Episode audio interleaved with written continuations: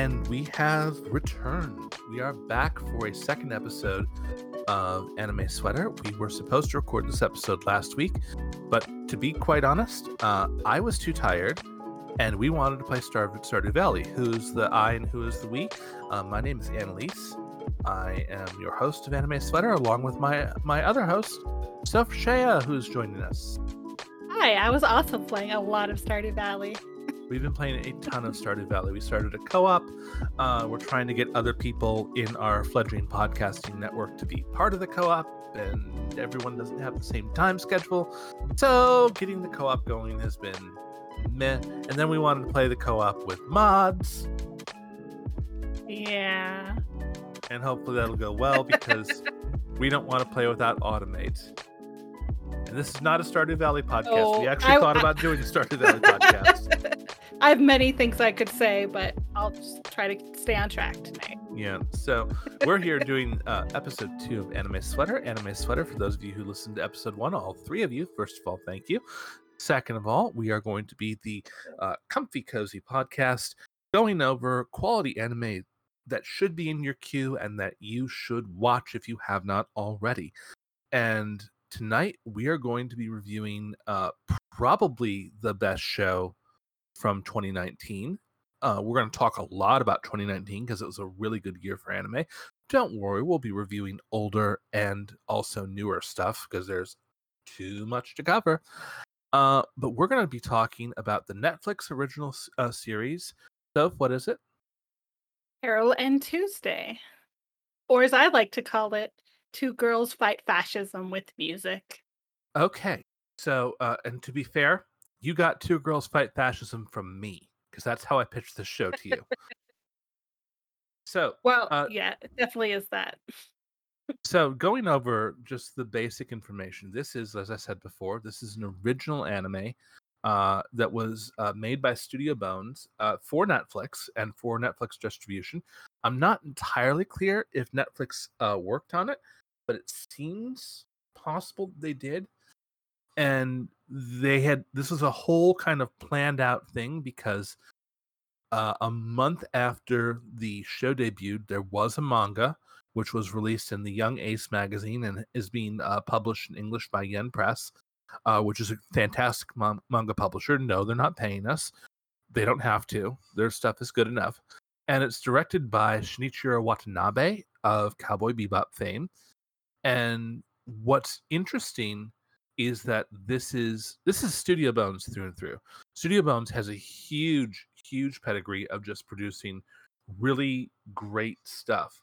I mean, they've been, you know, a lot of people, well, great stuff that other people like. Not all the stuff here that I'm about to mention here I like. I'm in the doghouse with a lot of anime fans because I don't really think Full Metal Alchemist is all that. But they've produced Ouran High School Host Club, which is amazingly good. Soul Eater, which is very, very good. Ghost Sick, which is really very atmospheric. Number 6, which is one of my favorite shows of 2011. Soul Eater Not, which I still need to watch. It's on my list over at Funimation. My Hero Academia is their current big running show, and that's been super popular.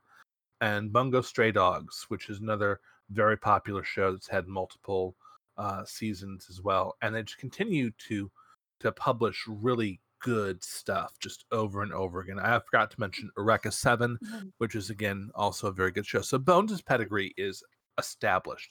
It's hard to find something on here that's bad. So what is it about Carole and Tuesday that makes it so iconic of that studio? It's I wouldn't actually say for most Bones fans that this is an iconic anime for the studio. I would say this is an iconic anime for Netflix. Okay. I would say this is the first Netflix original anime that really kind of stuck the landing and really got a lot of people. Well, not the first one, but the first one that after Devilman Crybaby, which again is a show that we'll have to watch and review, that really kind of got a lot of really positive reception and buzz even before it came out. And a lot of it had to do with just everything that the show was doing. And it was nominated for a lot of the anime awards. I don't think the anime awards matter because I don't think that fans voting on stuff matters. But it really does have a lot of pedigree. And the show is, again, really just this kind of great moment in this kind of co-pro age that we're missing. So, as you said, the pitch for the show that I always give is the first half of the show is two girls trying to make it in music. The second half of the show is the responsibility of music and art more broadly to oppose fascism. Would you say that's fair? Absolutely. The two biggest themes definitely are music and fashion. To put it really broadly, and we'll talk more specifically later. But it is not incorrect to call this an anti-Trump piece, because this is again coming out starting in April 2019 and wrapping its release on TV in October of 2019. This is in the height of the Trump presidency, and everything about this is pushing back against the rhetoric of Donald Trump. I don't think that Shinichiro Watanabe or anyone working on the show is going to admit to that.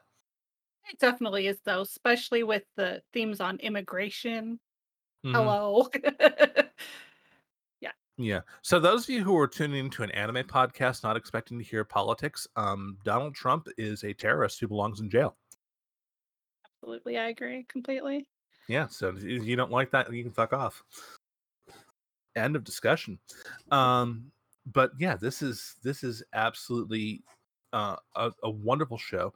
And Watanabe dips into some of his old playbook because this show appears to take place in the same universe as Cowboy Bebop. Now, Soph hasn't watched Cowboy Bebop, so some minor spoilers for that ahead. The reason why we can say it probably takes place in the same universe as Cowboy Bebop is, one, it is taking place on Mars. Two, the currency that they're using is Wulongs. Three, Earth is not a nice place to live. But four, it's taking place in a much more distant future where the gate disaster isn't mentioned at all. So that's kind of a strike against it being in the Cowboy Bebop universe. The technology is way more advanced than Bebop, which does also lean to the idea that this is again taking place much later. And this is a Watanabe special. Every single title of an episode is a song title. Oh, that was one of the things I was going to bring up. Yeah, the same thing. The same thing was done for Cowboy Bebop. Oh, it was. Every single episode of Cowboy Bebop is a song title. Now, some of those song titles are deep jazz cuts, but every single one of them is taken from a song. Well, and on Carole and Tuesday, it's a lot more. It's more pop songs. Modern, yeah, like not modern pop, but 80s, 90s pop. Mm-hmm. And so, yeah. Things like True Colors, Born to Run, Fire and Rain, Video Killed the Radio Star, Every Breath You Take, Dancing Queen, River Deep, Mountain High, With or Without You, We've Only Just Begun, Walk This Way, The Kids Are All Right, God Only Knows, Head Over Heels, People Get Ready, It's Too Late, Just Like Heaven, Don't Stop Believing, and A Change Is Gonna Come are just some of the song titles that are being used for... What a good playlist that would make. That's a really good playlist. It's a really good playlist, and everything that's being done here is meant to evoke the importance of music. And one of my favorite things is that the interstitials between the first half and second half of each episode is a vinyl image of the single in question. Yeah, and so again, that's a very Watanabe kind of thing. He's paying homage constantly to his influences and letting it's the famous quote from literature is that good authors steal, great authors steal outright. That great authors will wear their influences on their sleeves so that you know precisely where it's coming from because they want you to compare it to what's influencing. So And I think Watanabe does that just wonderfully, endlessly. So let's get into the first half of the show. And just to start, we have the titular characters, Carole and Tuesday. Carole is an orphan, a person of color who's living on Mars, who is living in an apartment or a space above some old man's shop. We never really find out what the old man's name is. We never really find out what his shop is. Just she lives there and tries to work her jobs, living her life. Her life is miserable. The only thing that's not miserable in her life is that she has a synthesizer and she goes out and tries to play occasionally. And then we have Tuesday, who is the daughter of a prominent politician. And unlike her older brother, who has gotten into politics and helping their mother run for office, Tuesday is completely obsessed with her Gibson guitar and wants to make a career in music. So she runs away from home and ends up running into Carole on the bridge as Carole is playing after having gotten nearly sexually assaulted at one of her jobs. Which is... And Tuesday just had her luggage stolen. So they're both feeling pretty low at this point. Yeah, Tuesday is kind of an airhead at the beginning. I just cringed when she got her luggage stolen. I'm like, oh my goodness.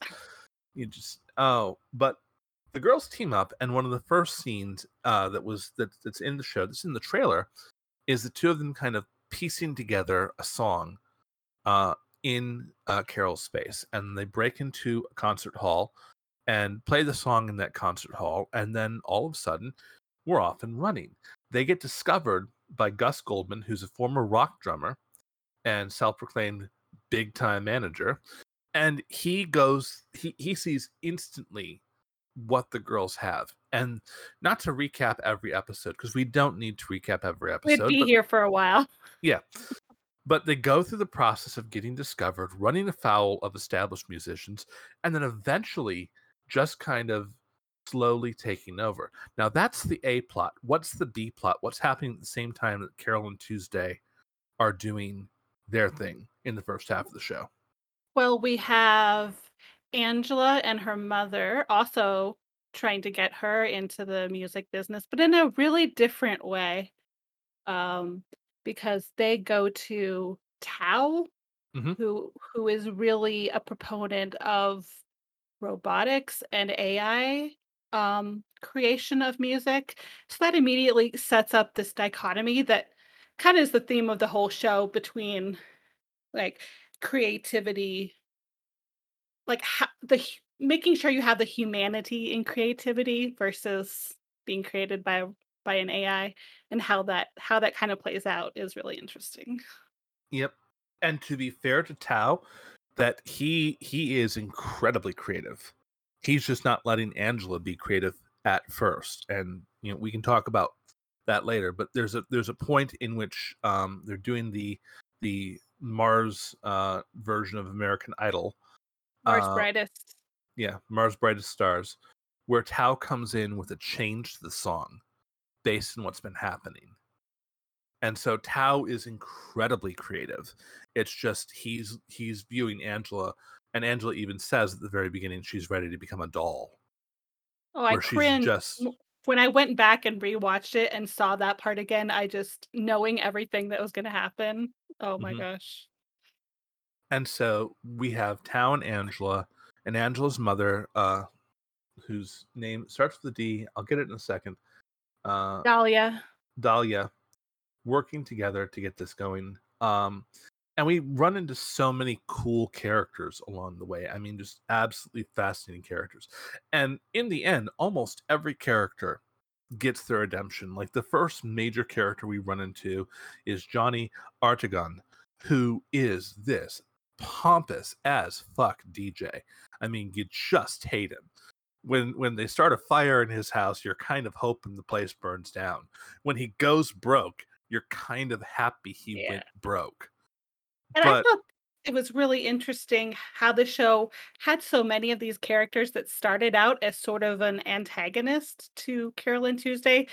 Angela, Mother Tao, even and Erdogan. And then by the end, there's such a great storytelling that you sympathize and they're working together by the end for a common goal. And almost all of them really kind of come along in that way. There's so many characters who should have gotten more time.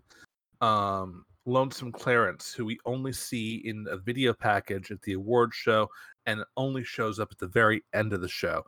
And you're like, who is this and why is he being given one of the 9 featured spots in the final performance? By the way, we're going to spoil the shit out of this show. So, you haven't watched it. You've had 2 years. I've watched it. Come on. I'm so far behind in anime.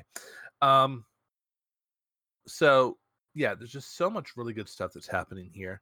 And then once they start getting going, Tuesday's mother starts kind of like pushing to have Tuesday return home, and it causes them to technically be disqualified from Mars' Brightest. But the jailbreak orchestrated by Gus and Roddy and Carole to get her there, and then their plea to go on anyways, which the judges allow them to perform but tell them they can't win, allows them to still get the debut. And then the most amazing thing happens in the next episode. Angela signs her contract to debut immediately, and Gus goes in for Carole and Tuesday and says, no, this contract's garbage. We'll do it ourselves. Thank you very much for your time. And they go out and find the best character in the show. Yeah. The best character. I love Toby so much. Toby is so fucking awesome. And just everything that he is, everything that he represents, everything that he does. He is so fucking good. Toby is this legendary record producer who's gone out into the wilds of Mars, into the poor area, and he has retired. And in order to lure him out of hiding, Carole and Tuesday start performing Army of Two, which causes Toby to go into a rage and fly at them because the song isn't good enough. And the looks on their faces and everything that happens here. And then when he agrees to become their producer, he makes them do the song 1,000 times. Like almost literally 1,000 times until it's perfect. And it's that kind of ethos about getting it right that I just really loved in Toby. And then when they do the song they're recording in a church, he sits down and plays the organ for the song, and he is one of the producers of the final performance of the show. And just everything about Toby is so brilliant.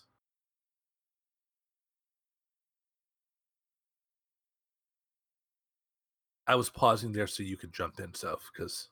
I remember the character, but I when you started talking, I didn't remember who it was at first, so I kind of just let you talk there. Yeah. There's so many great characters in this show. We could do a whole episode on Skip, and in fact, Anime Feminist put out a really good article on representations of men of color, specifically black men, in this show. And I was wondering if you had anything to say about that, since your memory of that might be a little fresher than mine. Yeah, well, I read that essay as well. And the show definitely raises some issues around Black masculinity and using sort of a stereotype of them as, like, when they first meet, gosh, what is his name? Skip. At the concert, he's treated like a thug until they get to know him. And so the show kind of plays off of stereotypes, which isn't really fantastic. But then it undermines those stereotypes. It pushes beneath them. Because Skip is revealed to be like the sweetest person. Yeah. You definitely, as the show goes on, see more aspects to their character, but also he just kind of gets put in jail and sent to Earth, and everybody else lives happily ever after. Oh, he doesn't get sent to Earth. If the article's saying that they're wrong, he's still in a holding cell. Well, yeah, maybe that's what I'm thinking, because we touched on the immigration thing, but towards the end, the government is trying to round up immigrants and get them all deported. And so he's one of the ones that gets rounded up, and he doesn't really get a happy ending per se. Like, he gets a little bit of a tie up in his relations to other characters, but like, he doesn't get a really happy ending. Well, assuming that, and again, as the show says, it'll go on in our heads and our hearts at the end. He very well might be, because we assume that the 7-minute miracle, which happens at the end of the show, which is exactly what, which is why I think spoilers for this are stupid. I think that if you think that you're going to be spoiled by this, when they tell you in the first episode that the show ends with a 7-minute miracle, a 7-minute performance that changes the world. Yep. They tell you that in the very first minute of the first episode. So if you're a spoiler baby and you don't like spoilers, you can go fuck yourself, because the show spoils itself in the first minute. It's how they get to that end that's really interesting. And then, you know, we go in depth on these characters all along the way. The one I want, the relationship that I really want to touch on is the tracks that we see between Angela and Carole and Tuesday, because Angela goes the full star route. Now, she's already a star when we meet her. She's been a model, and she wants to do music. And as she says in the last episode, she realizes why she hated Carole and Tuesday so much was because their music was reminding her of why she fell in love with music in the first place. And she originally was getting into music at the time that we see her because it was the next thing to do. She'd gone as far as she could in modeling. And we don't know at the time that Angela and Tao are both genetically engineered creatures. They were both genetically engineered by the same doctor 10 years apart, and they were both orphans. So Tao is actually Angela's brother after a fashion. And Angela goes on one of the most realistic and haunting and frightening drug overdoses. And the depiction of the use of drugs in this show is not sexy, is not cool, is horrifying to watch. I would thought she was gonna die at a couple points in there. It's really just, it's the best depiction of drugs and rock and roll ever, because it's super honest about what it is. Absolutely. And just the other plot that we haven't talked about yet is the fascism plot. So Carole's mother is running for president of Mars. Yep.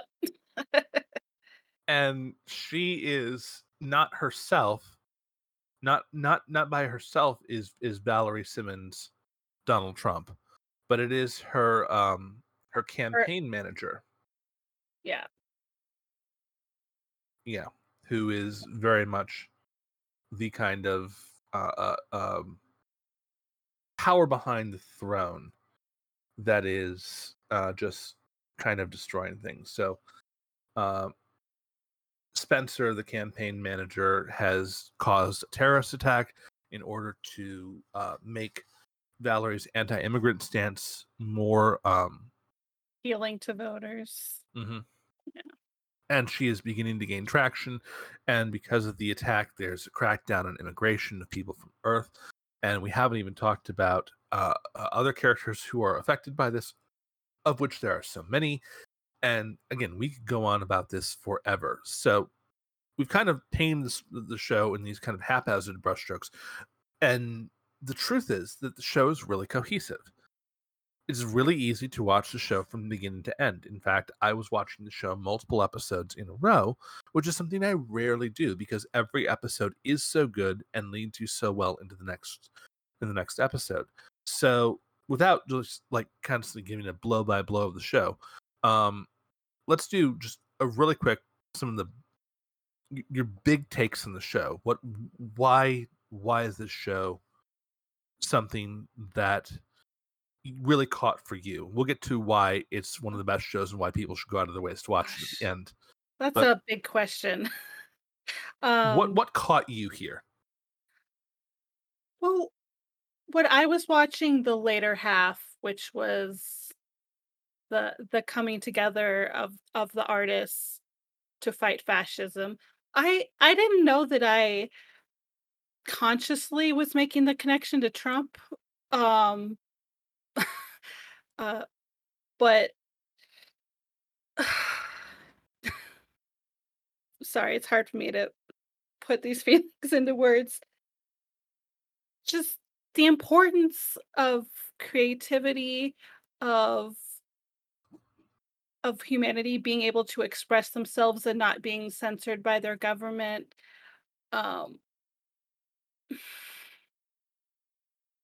And just everybody from different walks of life coming together and realizing the importance of that. I came to you after watching that second part of the show, and like, is all anime like this, Anne? Because no, I had no idea that a show could tell, that anime used such themes to tell stories. I compared it to science fiction, where you create this fantastical world so that people don't realize they're being taught to. Yeah, that's very Star Trek. Yeah. So that's kind of how I was seeing the show. Then you informed me that no, not all anime is like this, but this show definitely is. Yeah, we'll get to that at the end of the episode. So, I want to talk a little bit about the animation quality, which is just super high. Character models stay on design, and the animation quality and characters, and scenes, the settings, beautiful. Episodes 1 through 24, there's no quality dip anywhere noticeable here. Again, that's pretty standard Studio Bones fare. Like, they don't take episodes off. There's no filler. There's nothing here that isn't meant to progress the story, progress the character. And because of that, they keep the quality high all the way through. And it's really, really definitely part of why the show is just so well regarded. The second thing is that this is a show with pop music that is really, really good. Because one of the things about almost all the songs on this list is almost every single one of them is a pop song. Of whether it originally was written as a pop song, or whether it just became popular over time, is a pop song. And so this is about as unpop a theme,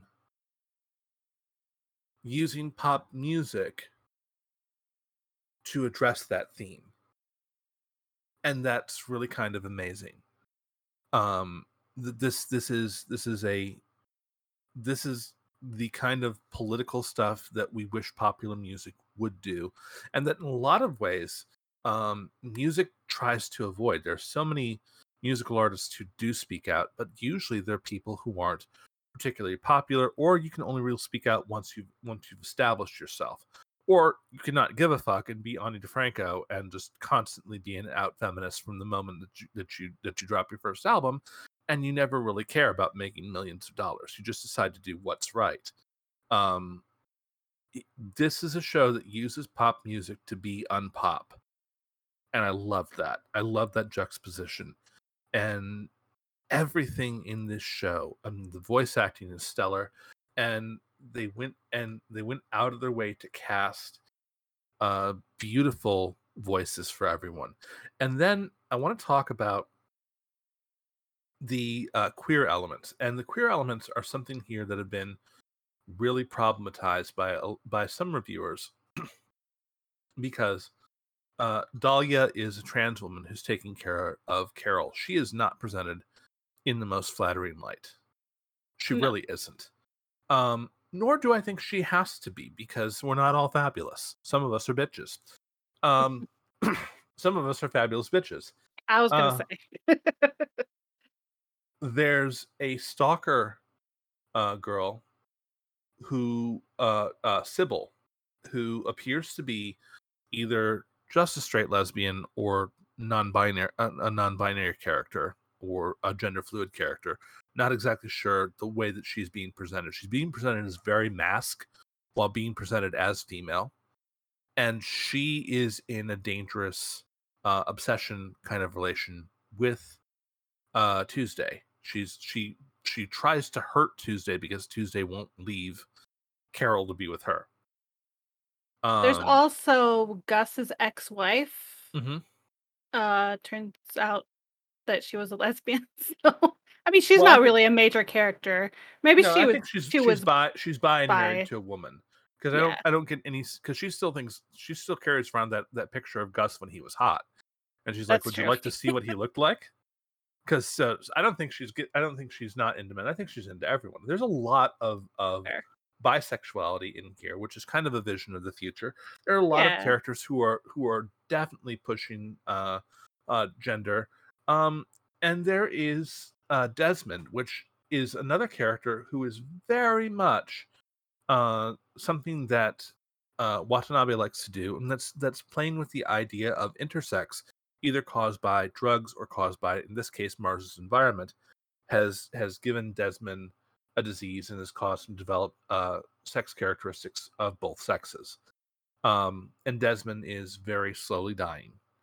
Now, fascinating about Desmond, he is being cared for by an AI who, when we meet him, the AI has cut back his meds, so Desmond would be awake enough to spend time with Carole and Tuesday. The AI has grown feelings and attachments for taking care of Desmond. And we get these little hints along the way that the AI just aren't these computers doing what they're programmed to do, but they actually have personality, and they evolve and they grow. And we'll do a whole show on just the cute AI characters. It's so good. Even the little clock owl that Carole owns is emotionally affected by the AI scam bot they hired to record their first video. Oh yeah, that's what I was going to bring up. The robot that gets them to buy him beer and then sits in the tub drinking beer instead of helping to make the video. Yeah.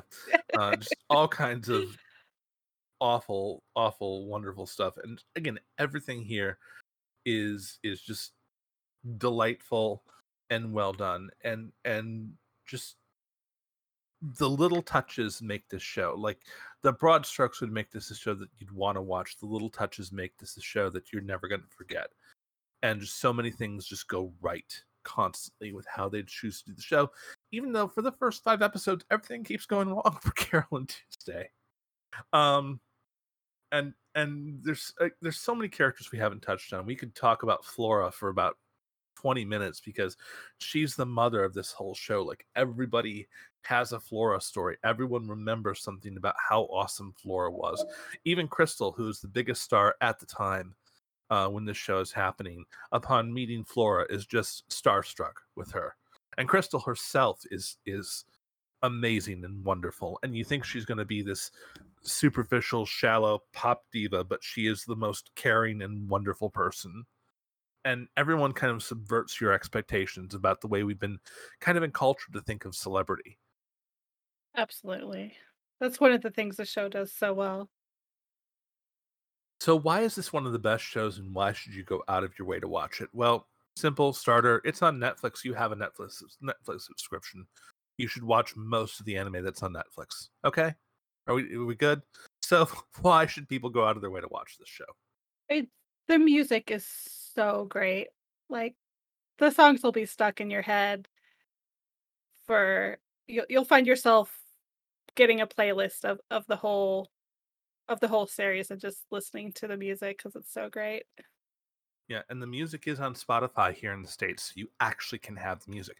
Actually, a lot of anime music has been making it onto Spotify. I was relatively surprised to see singers like Reifu and groups like Goose House on Spotify recently, and I'm just like, I'm so happy. I don't have to try and download these anymore. Do you happen to know if it was the voice cast that also sang the songs? It is not, because we have different singers for each person. Okay. And so, just as an example, Tuesday is voiced by Kana Ichinise. and her vocals are being done by Selena Ann. Carole is being voiced by Miuri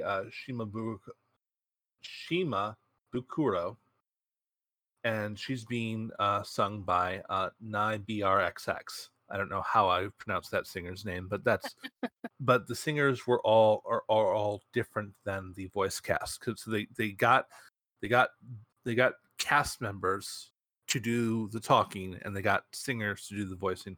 It's very Disney in that sense, because that's something Disney would do, was that they'd have whomever do the female character and they bring in Lea Salonga to do the singing, because it's right. Lea Salonga. Why aren't you going to bring Lea Salonga in to do the singing for a female character?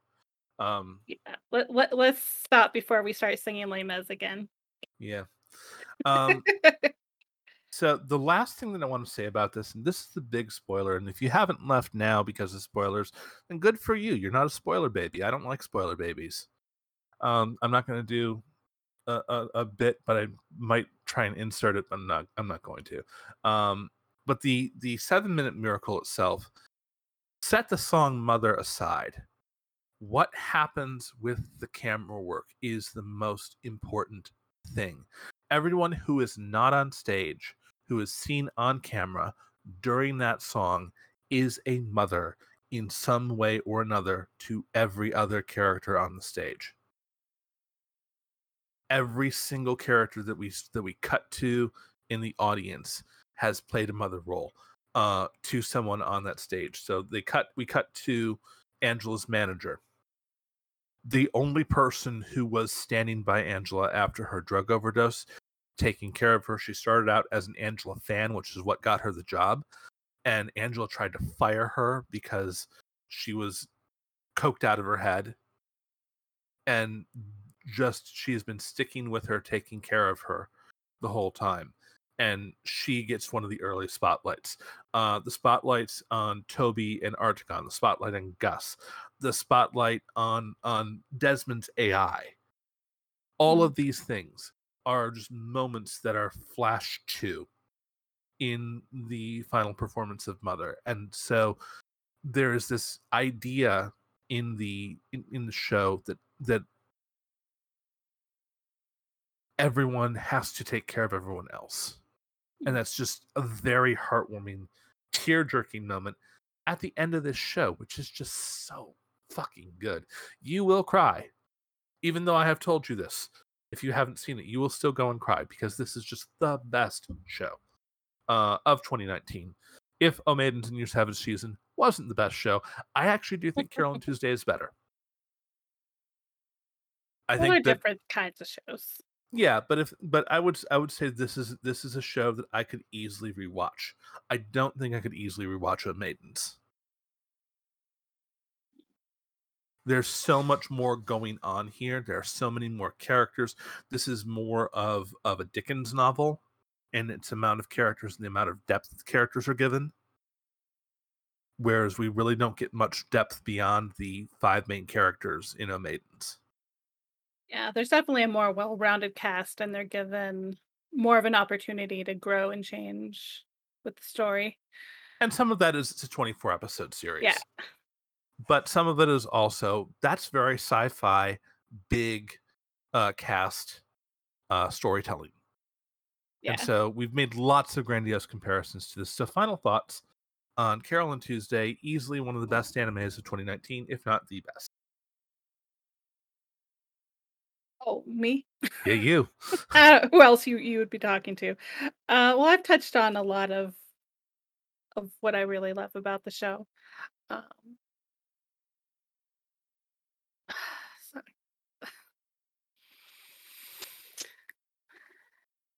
I don't know. Is it enough just to say you have a Netflix subscription? There's no reason not to watch this? Well, if you're a fan of good stories, then... Yeah. If you're not a fan of good stories, get the fuck out of here. And it's a little hard for me to speak on the art style because I don't have a lot to compare it to. Mm-hmm. But it's beautiful. Well, you can compare it. You can just look at the quality of it and say, here's the quality. You don't have to compare art styles. You know, you're the novice. I'm the otaku.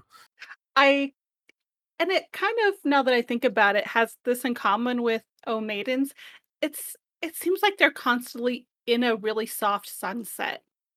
Does that make sense? Mm-hmm. Like the coloring and like the sun reflecting off the water, and it constantly just has this beautiful kind of glow about it. But at the same time, it's nowhere near the watercolor effects of Oh Maidens. Art and animation, so it's not the art is sharper, but the lighting is soft. Yeah, so, and I don't know if obviously all animes can't be like that, but they're not. I love the ones that are. Yeah, this is gorgeous to look at. It's gorgeous to listen to. This is amazing. And again, I'll say it. It's the third time I've said it. It's on Netflix. You have a Netflix subscription. There's no reason not to watch this unless you voted for Trump. If you voted for Trump, don't listen to my podcasts. Go fuck yourself. If they got this far, I'd be really surprised. Okay. And if you don't like us talking about politics and feminism in an anime podcast, again, go fuck yourself. We talk about feminism and politics in our video game show. We'll talk about feminism and politics in our anime show. We talk about it in the wrestling show with Emily, so. It's part of life. Yep, it is. We talk about it because everything is political. And if you don't think it's political, then you're wrong. Art is always political. Art is always going to be political. Deal with it now, bitches. And a discussion. All right. That is going to do us for Carole and Tuesday, which we are wholeheartedly recommending, as will be the case with almost everything we talk about, because we aren't going to watch bad shit. Next episode, we are going to watch some trash. We're going to watch some refined, good trash. Trash that is also on Netflix that you're going to want to watch, because there's nothing wrong with fan service. If you don't believe us, you can go listen to our mini episodes of Q for Fun, where we've talked about how good fan service can be. And I think we're going to watch one of the best examples of really well done fan service. It's still plenty exploitative, but I don't care because it's still good. We're going to be watching Kakegurui, which is a gambling show and manga, which is the show I gave Soph to watch when she was like, "Is all anime this good?" And boy, do they gamble a lot. Boy, do they gamble a lot. Boy, are they sexy a lot. Boy, is this a cast of people you are supposed to want to fuck. And there is nothing wrong with that. We are pro sex. We are sex positive feminists. And if you don't know Absolutely. What that is, then you need to read some more shit and stop listening to stereotypes on red pill forums. Okay, incels. It means you can be a feminist and also like sex at the same time. That's what it means. Yes, that's all it needs to mean, which is what most people actually are. Okay, so that's going to do it for episode 2 of Anime Sweater. We're going to talk about Kakegurui next time. We got a lot more coming down the pipe. There's stuff I'm going to be having Soph watch. There's stuff that I'm going to be watching for the first time.